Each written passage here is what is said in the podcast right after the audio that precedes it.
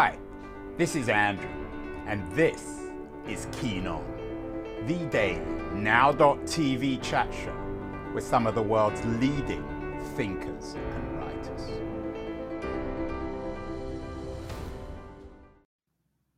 Hello, everybody. It is April the 13th, 2022. We usually do our interviews on Keen On with people who have new books or perhaps old books out there.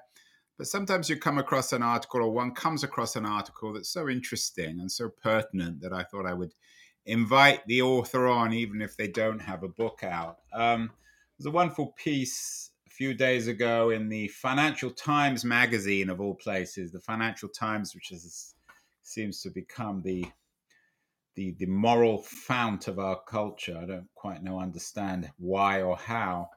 Um, but it's a piece by my guest today, uh, Dan Brooks, uh, in the FT magazine. What we need now that social media has fully weaponized morality, a modest proposal to a generation that's learned to frame basically anything in moral terms. Uh, and I think I know that as well as anyone. Everyone comes on this show with some sort of moral shtick or other. They're always trying to make the world a better place. They're always claiming that they know how to do it. Um, so I invited Dan Brooks on. He's based in a very unusual place, Missoula, Montana. Most of my guests end up uh, coming from uh, San Francisco or Brooklyn. Perhaps one of the reasons why he has an unusual take on things is because he doesn't live in either Brooklyn or San Francisco. Uh, Dan, you write this piece, uh, as I said earlier, uh, what we need now that social media has fully weaponized morality. It's partly humorous, and you're partly a comic writer, but it's also an extremely serious piece. What were you trying to argue? Well, the uh, the piece grew out of me complaining on Twitter, uh, which I think is a uh, unfortunately large source of my ideas. Um, but I was trying to get at like a feeling of frustration with the the sort of creeping moralism in contemporary discourse. So the the way that non-moral questions are increasingly framed in moral terms. Um, and I'm not uh, I'm certainly not against morality. I think it's pretty important. Um, but I think there are different kinds of morality, and the one we've sort of collectively landed on is cynical for lack of yeah, it's it's cynical. It's become, as you suggested, an offshoot of the marketing industry. To quote your piece uh, from April eighth earlier this month, at the risk of sounding like someone who is about to disgrace his megachurch, I'm an ethics guy. I think the question of how to do good is the most important subject a person can think about. And fitting our behavior to whatever answers we find is the fundamental project of life. But then you go on um, we've become obsessed though with with with morality, um, and it's been taken over by the Nikes and the PepsiCos of the world. What's happened, Dan? That's a good question. Um, I think uh, I think it comes from a fundamentally good place. I think a lot of us are concerned about the direction of the world, as previous generations obviously were. But I think maybe in our lifetime we become especially concerned, and we're we're right to be concerned. But I also think that that has been co-opted. Uh, I think that like the sort of institutional language of the United States and I think other Anglophone cultures has become this sort of making the world a better place type language that you described earlier. The uh, the idea that any decision can be framed in moral terms has really caught on, and I think people have learned to exploit that you write in the piece uh, a whole generation has learned to talk that way, not just in corporate messaging, but in ostensibly casual speech, such that moralizing has become the prevalent mode on social media. Um, what what what is it about this basically thoughtful sentiment, this idea of morality, that makes me want to throw my phone into the sea? Why is this so annoying, Dan? It's a really good question. Um, and I think that uh, certainly there's an element of guilt there. Like, I don't, uh, I certainly don't feel like I've been perfectly ethical in my life. And so I think a portion of it is whenever someone starts to deliver moral instruction, I start to, to feel like the sinner in church. but I think that there's also an element in which uh, you can expound on a lot of moral issues while not doing any good. Um, and I think for me, the frustration comes from like seeing a discourse that is very focused on morality and trying to reconcile that with my own perception that this is a less a less ethical society than the one that I was born into. I think the United States, particularly, and probably most of the industrialized world, is like worse, ethically speaking, in 2022 than it was in 1992. You wrote a, a very funny but also pertinent piece for the New York Mag- New York Times Magazine um, a couple of years ago. How President Trump ruined political co- comedy. Could we also have a piece from you or somebody else about how America has ruined morality? I think uh, I think there's an argument to be made for that. Um, it's hard for me to compare the United States to to different countries, to the UK or uh, you know China or like some country that I have like very little direct experience of. But I do think that there has been a um, like a a broad breakdown in the American political system, in the American system of governance, so that like the possibility of legislating a more equitable society or a more ethical society seems increasingly remote. And I think that has contributed to this like turn in social media toward just constant, incessant moralizing. Um, I think that's an outlet for people who feel that like they can't change the world through political means or through other means. The really nightmarish thing, though, that seems to be happening is that we're confusing citizenship and consumption.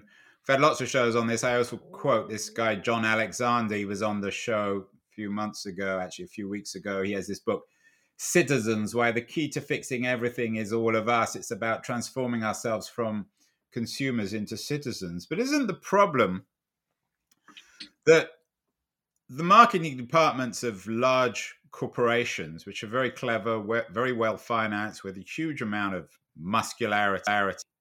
They've essentially collapsed the idea of the consumer and the citizen and made them one and tried to own them both simultaneously. Yeah, I agree. And I think, particularly in the United States, we are encouraged to express our values through consumption and not through other means. Um, there's an idea that, like, you know, if I buy pants that are made from organic materials, I'm doing something for the environment. Or if I buy fair trade coffee, I'm doing something for for social justice, for economic equity. And I think like that's true as far as it goes, but what I'm doing is incredibly small. The benefit to myself is much greater than the measurable benefit to anybody else. And I think that I think that ultimately consumerism is a trap because it diverts us from things like direct action or political activism that are most likely to have a, a much greater impact. If consumerism is a trap, is morality also a trap? Are you suggesting that they're the same trap? They seem to have become the same trap.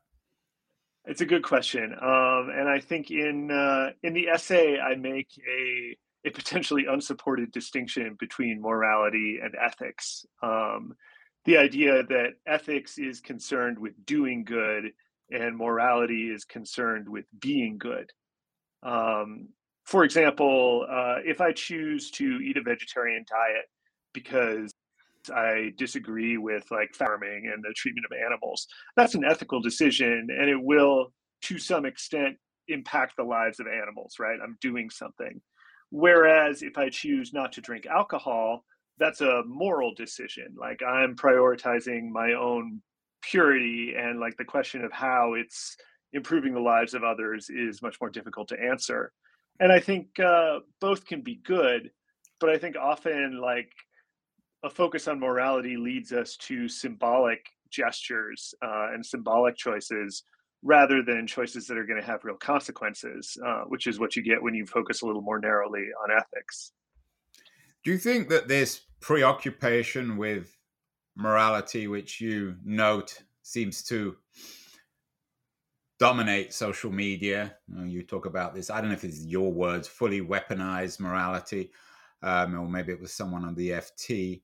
Um, is this something that only the wealthy can afford? This is like a classic problem in philosophy, right? Like it's much easier to be good when your material needs are met. Um, a rich man usually does not feel the need to steal or feels the impulse to steal in a totally different way from a person who might be stealing to get food or shelter. Um, and it's it's easy to mistake social media for the real world when you really you're seeing like a very small slice of the population. You're you're seeing people who have an internet connection and a certain amount of free time during the day, perhaps way too much free time during the day.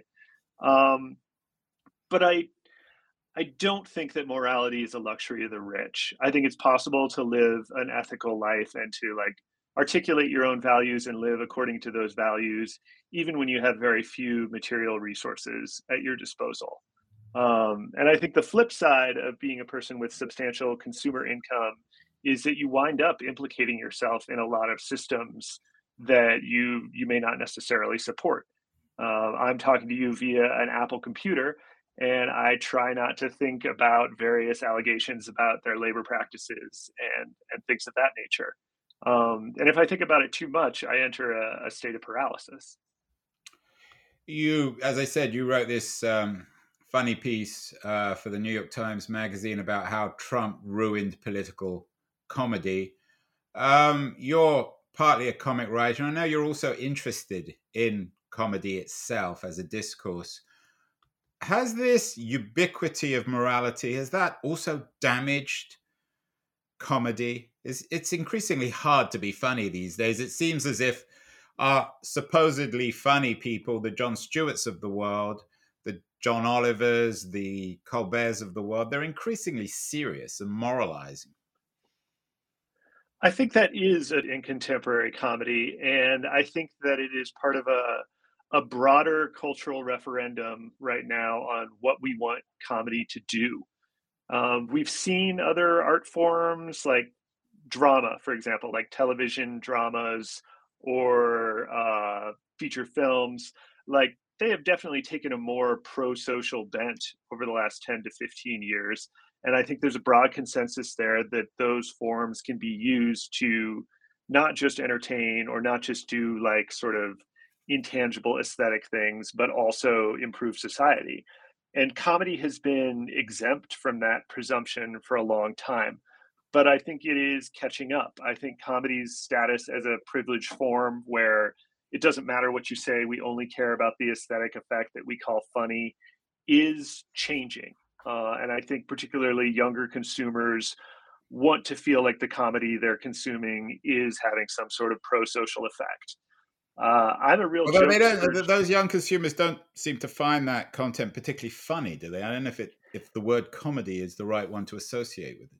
It's more edgy, accusing. Yeah, um, Tina Fey is usually credited with coining the term clapter, uh, which is when an audience responds to a joke not by laughing but by applauding. Um, and like she and it's a form uh, it's a form of moral approval. When they applaud it's not they're they're not approving the um the craft they're they're approving the morality aren't they?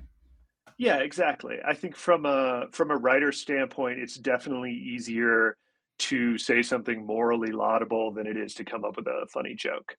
Um, and so i regard that as like a, a dangerous incentive um, and somebody like the you know a show like the daily show has to produce a huge quantity of material and it is easier to position yourself as like a righteous political actor it is to come up with 22 minutes of like solid comedy every day. Um, and i think they're trying to do both but i think there has been a shift toward political activism in comedy for better or for worse. Is there or was there um, Dan, a golden age for American comedy? Are you nostalgic because you? I know you're interested in in the history of American comedy and the idea of comedy. Was there a moment where you think we had the right balance between seriousness and humor, and perhaps between the self as a human being and as a citizen? It's hard to say. Um, I am I am biased toward the '90s as an era in comedy. Um, just because, uh, for one thing, I was an adolescent during that time, um, and I think we all have like a fondness You- for You're, whatever. you're no longer an adolescent. not chronologically, no. Um, I'm, I'm still hanging on to a lot of bad habits, but uh, but yeah, I think like the uh, the sketch comedy that emerged from the '90s, um, with kind of the kids in the hall on one end and Mr. Show on the other end, and a lot of like surreal or experimental stuff in between, um, was really productive. And I think you also get a golden age of television comedy in the United States with The Simpsons and Seinfeld. Um, I'm not a huge Friends fan, but I think a lot of people would put that in the same category. Um, but I also think like comedy is weird because like it has a much shorter shelf life than other forms. If you look at like the the hit comedies of the 1930s, they are baffling to the modern viewer, whereas like the literature of the 1930s still makes a lot of sense to us. So I think comedy expires a lot faster than other forms. What are previous, uh, not previous, what are future generations going to think looking back at our so called comedy? I think uh, this is uh, probably a dark fantasy. Um, I don't know how much of this is accurate. Well, I encourage I- dark fantasies, uh, Dan, Oh, especially on this show. That's, that's good. That's reassuring. Um, I think that the future generations are going to hold almost all of our moralizing in contempt because of our failure to address climate change. And Mm. like that's a that's a very specific answer to a very gen- general question and like it's so specific that it probably isn't right. But I think that my son's grandchildren will look at us as an astonishingly selfish culture uh, just because we we knew it was happening and we didn't do anything about it and we regarded ourselves as like pretty progressive and forward thinking in the meantime You've done some interesting writing also on your son's generation. You write this idea that who you are abides somehow outside of what you do is the defining fantasy of our culture and appeals particularly to children. You write about my son recently started a conversation with me by saying, You know how I'm a low empathy person? What is it about this generation that situates themselves or think, which enables them or empowers them to think of themselves outside of themselves? i think uh, i think two factors are at play here um, and one is just youth um, my son is 14 and like people around his age i'm going to say from like 12 to 26 are still figuring out who they are and from that perspective especially a fixed identity is a really appealing notion. That you are who you are no matter what you do you can't change it. Um, i think this is like a recurring fantasy for everyone in the modern world and i think it's false. I do believe that i believe in radical freedom and radical responsibility that we that we can change what we do and who we are in profound ways from moment to moment. We just don't because living that way would be insane. Um, but I think the other factor in all this is the internet, where we're exposed to a gigantic quantity of strangers, uh, one way or another, through social media, through advertising. We're just being presented with a whole lot more people than our forebears ever encountered. And I think the the idea that people fit into types is a way to come to grips with that strangers. And I think for a lot of kids, it also becomes a way to come to grips with themselves. What has the internet Dan done to language? You wrote an interesting piece, an amusing piece, again in your sort of manner of combining humor and seriousness. The rise of the swear nerds, uh, invented curses like fuck bonnet, douche nozzle, and shit whistle, suggests something obnoxious about the new politics of civility, um, which of course fits very neatly into what we've been talking about. What's happening to language? Orwell, of course, reminded us that language is always always the first casualty of authoritarianism. Is something going on here in terms of the crisis of our language and of democracy and of the self? And all bound up, of course, in the internet. Maybe we can blame it all on Twitter again. I do like to blame the internet for stuff. Um, and I think I am uh, I am something of what David Foster Wallace described as a snoot, um, a person who is who takes like a prescriptivist approach to language. Like some expressions are correct and some are not, and for that reason, I found the internet initially like hugely frustrating, um, just because you know when I type out of habit, I'm going to capitalize the first word of the sentence. I'm going to use punctuation because if I get out of that habit, my work becomes much more difficult minute to minute. Uh, but on the internet, when you type like that, many people will perceive it as you being an asshole. And it's kind of like using whom in casual conversation. Like you're you're sending signals that are more than just the content of your speech. You're sending information about yourself or how you think of yourself.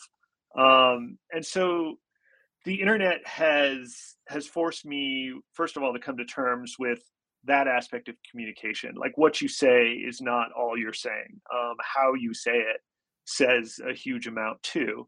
And secondly, it's forced me to accept that like there isn't a correct speech or a correct typing.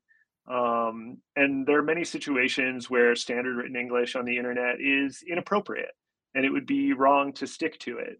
So in some ways, like I'm brokenhearted when I see people putting though at the end of every sentence or like latching on to to like neologisms or like fad words like uh, spicy an adjective that irritates me right now um, or like the brief uh, the brief reign of the slang term fleek which was like dumb and nobody thought it was going to last and yet a bunch of 35 year old writers took it up so that they could sound like teenagers that stuff is is heartbreaking to me but i also think that like it's serving a function. It doesn't happen for no reason at all.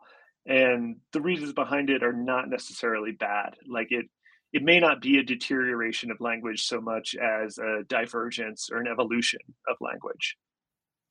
We've talked a lot about morality and ethics, Dan, and you do in your writing as well. You haven't talked much about religion. America, of course, traditionally has always been a, a, deeply religious society. Is there something religious going on here? This transformation of physical American life into the network life of the internet? Has it acquired a religious tinge that we're always looking, as you suggest, for symbolism? It's a return to the, um, I don't know what the right word is. It's it's a return to the hysteria of the medieval world or the hysteria around language and symbolism. That's an interesting idea. Um, I think there is there's an element of transcendence at work in both, right? Like the uh, the central the central proposition of Christianity is like you're going to transcend your material body at the end. You're going to transcend this temporal world, and you're going to move to a real world that matters, right? And and that world is largely symbolic. It's cast in terms of good and evil. There's not a lot concrete about it um, it is the the platonic world of forms right that's i think in many ways like an acknowledged contributor to christian thought and the internet mirrors that in a way parallels it insofar as if i go on twitter i'm also transcending my physical body like i've got my my little mm-hmm. avatar there um, but i don't have to I don't have to confront my my weird horse teeth or like whatever aspect of my physical appearance I'm uncomfortable uncomfortable with. I can enact a version of myself. And like as a writer, that's thrilling because I can enact the part of myself that I like, like my my bullshit ideas. Um, and I think that uh, I think that a lot of people have turned to the internet to do a version of themselves, and there is a parallel there to like the the religious idea of transcending the temporal world. Finally, Dan, what are we going to do about all this? I mean, you're clearly a serious guy, even if you pretend to be a comedian. Or serious com- uh, comedians are always serious, and we have this lacunae. I think, as we talked about, that the, the, American comics aren't very funny anymore. So there's a need for a, a new generation of comics. Um, but what are we going to do about all this? Are we supposed to go back to a pre-transcendental world? Do we give up on the internet? Do we give up on language? Do we give up on morality? Um, you know, my my brother is a, a, smart man who takes these questions very seriously, and he does believe that for the is most his part, name Mel Mel Brooks. it's Mike. Um, no. Mel is Mel is not related. I am so sorry to say. Um, but no, my uh, my brother Mike uh, did recently suggest that uh, maybe the internet was a bad idea, um, and I'm not sure. I'm not sure I would go that far, um, but I do think that we we have not learned to reckon with it in ways that make it a net plus in our lives. Um, email is great. Uh, I love distribution of music via the internet. That's that's incredible. Like as a as an old punk, that was the the fantasy that we always had, right? That we would transcend the need for major labels and like we've done that in many ways, even if the major labels are still around. Um, but I also think there are like obvious problems. The disinformation crisis, however you want to construe it, is a big problem. The way people behave on social media is a big problem. And the fact that my screen time tells me every week that I'm spending between three and four hours a day looking at my phone is a huge problem. Like I I should be reading books, I should be doing push-ups, I should be telling my wife she's pretty, like doing doing anything but looking at my phone. And I I do think those are like changes that have a giant effect on society and have a giant effect on the individual. And I don't think we can put the genie back in the bottle, but I do think that we as individuals need to become more self disciplined and more circumspect than we've ever been. And I'm not sure we're going to pull it off in my lifetime. Dan, we should indeed be becoming more disciplined. And one way, as you suggested, we can do that is by reading books. You don't have a book out, although I know you will have one, and you'll have to come back on the show when you have it to talk about it. What have you been reading? Books or articles? Anything that is making you wiser? I am. I was looking forward to this question because I very recently read uh, My Phantoms by Gwendoline Riley. Uh, I believe she's Irish. Um, it's a short novel. It is essentially a character study. It's about a woman who has a vexed, if not totally broken, relationship with her parents and her her father dies and her she tries to repair her relationship with her mother and doesn't quite um, and despite this very bleak description i have given it is very funny and it is also an incredible work of characterization through action the characters are so rich and she does it almost entirely via things that they do rather than things the narrator tells you about them. Um, I think it's a, a huge artistic accomplishment, and it's I've described it as being in higher resolution than any book I've read in years. Just repeat it again, the, the title and the author. Uh, My Phantoms by Gwendoline Riley, R I L E Y. Well, it's nice, uh, Dan. I think there's still an America out there, or still Americans. You're broadcasting from the city of Missoula um, in Montana. Keep doing what you're doing because I think we need original, unusual voices like you that certainly can't be categorized. Finally, I'm asking everybody uh, who comes on the show this, uh, Dan, as, as, as, as, regular viewers know, uh, who's in charge of the world in April 2022, Dan Brooks? Baby boomers. Uh, I'm, I'm sorry to say it, but they control a huge portion of the material wealth. Uh, they vote more than any other group. Um, they've got Fox News, an entire network that is dedicated to to appealing to them, um, and they control almost all the leadership in the Democratic Party of the United States. I think we are we are at near peak gerontocracy right now. Um, and it's going to be another 10 or 15 and then something crazy will happen and on top of that they are the moral generation or at least the generation of morality aren't they the baby boomers so they regard themselves uh, i have i have some critiques but yeah i do think that they are uh, they're possessive of moral clarity if not moral precision yeah that doesn't mean that they're not hypo- hypocrites but uh, certainly they believe in their own morality and much more than most generations. They do. And like some amazing things happened in United States history during their lifetime. I think they I think they have a tendency to take credit for things that they saw. But I I do think like the last 60 or 70 years have been a time of great progress in terms of how good the United States and the rest of the world is. I just think we're we're also capable of backsliding.